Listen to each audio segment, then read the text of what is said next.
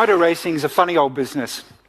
We make a new car every year, and then we spend the rest of the season trying to understand what it is we've built to make it better, to make it faster. And then the next year, we start again. Now, the car you see in front of you is quite complicated. The chassis is made up of about 11,000 components, the engine, another 6,000, the electronics, about 8,500. So there's about 25,000 things there that can go wrong. So motor racing is very much about attention to detail. The other thing about Formula One in particular is we're always changing the car, we're always trying to make it faster. So every two weeks, we will be making about 5,000 new components to fit to the car. 5 to 10% of the race car will be different every two weeks of the year. So, how do we do that? Well, we start our life with the racing car. We have a lot of sensors on the car to measure things. On the race car in front of you here, there are about 120 sensors when it goes into a race. It's measuring all sorts of things around the car. That data is logged. We're logging about 500 different parameters within the data systems, about 13,000 health parameters and events to say when things are, are, not working the way they should do. And we're sending that data back to the garage using telemetry at a rate of 2 to 4 megabits per second. So during a two hour race, each car will be sending 750 million numbers. That's twice as many numbers as words that each of us speaks in our lifetime. It's a huge amount of data. But it's not enough just to, to have data and measure it. You need to be able to do something with it. So we spend a lot of time and effort in turning the data into stories to be able to tell what's the state of the engine, how are the tires degrading, Where's the, what's the situation with fuel consumption? So all of this is taking data, turning it into knowledge that we can act upon. Okay, so let's have a look a little bit of data. But let's pick a bit of data from another three month old patient. This is a child. And what you're seeing here is real data. And on the far right hand side, where everything starts getting a little bit catastrophic, that is the, the patient going into cardiac arrest it was deemed to be an unpredictable event. This was a heart attack that no one could see coming. But when we look at the information there, we can see that things are starting to become a little fuzzy about five minutes or so before the cardiac arrest.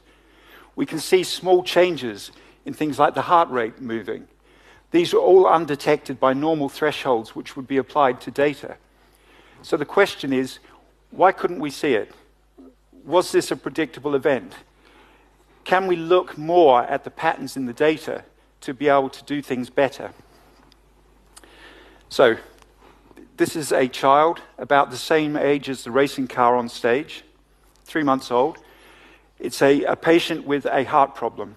Now, when you look at some of the data on the screen above, things like heart rate, pulse oxygen, respiration rates, they're all unusual for a normal child, but they're quite normal for the child there.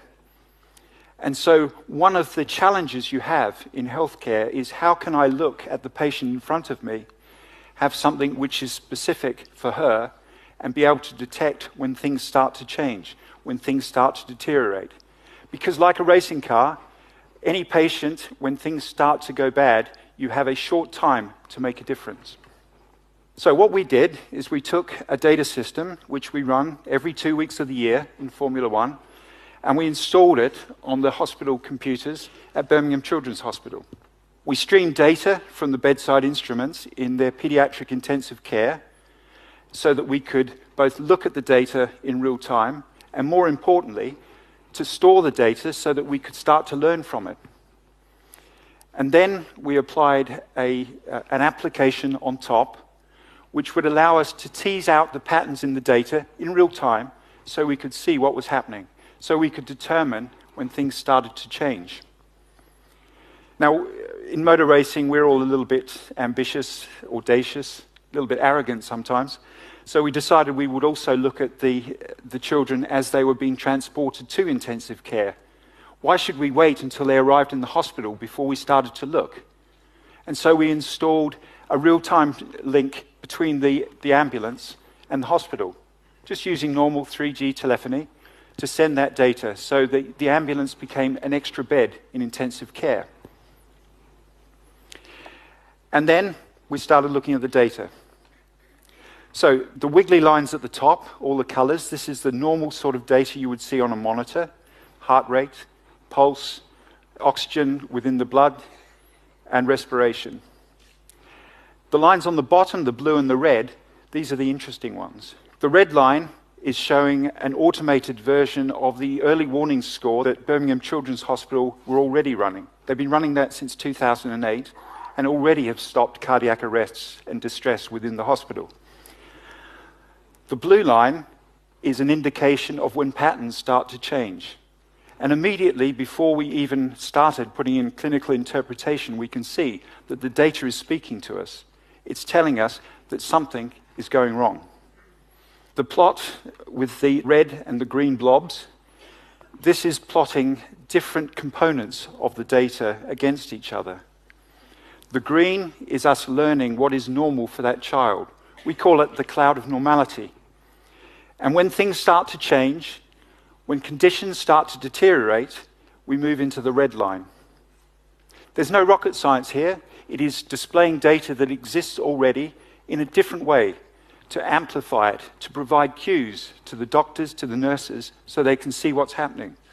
In the same way that a good racing driver relies on cues to decide when to apply to the brakes, when to turn into a corner, we need to help our physicians and our nurses to see when things are starting to go wrong.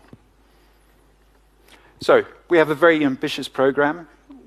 We think that there is a, a the race is on to do something differently. We are thinking big, it's the right thing to do. We have a, an approach which, if it's successful, there's no reason why it should stay within a hospital. It can go beyond the walls. With wireless connectivity these days, there is no reason why patients, doctors, and nurses always have to be in the same place at the same time. And meanwhile, we'll take our little three month old baby, keep taking it to the track, keeping it safe, and making it faster and better. Thank you very much.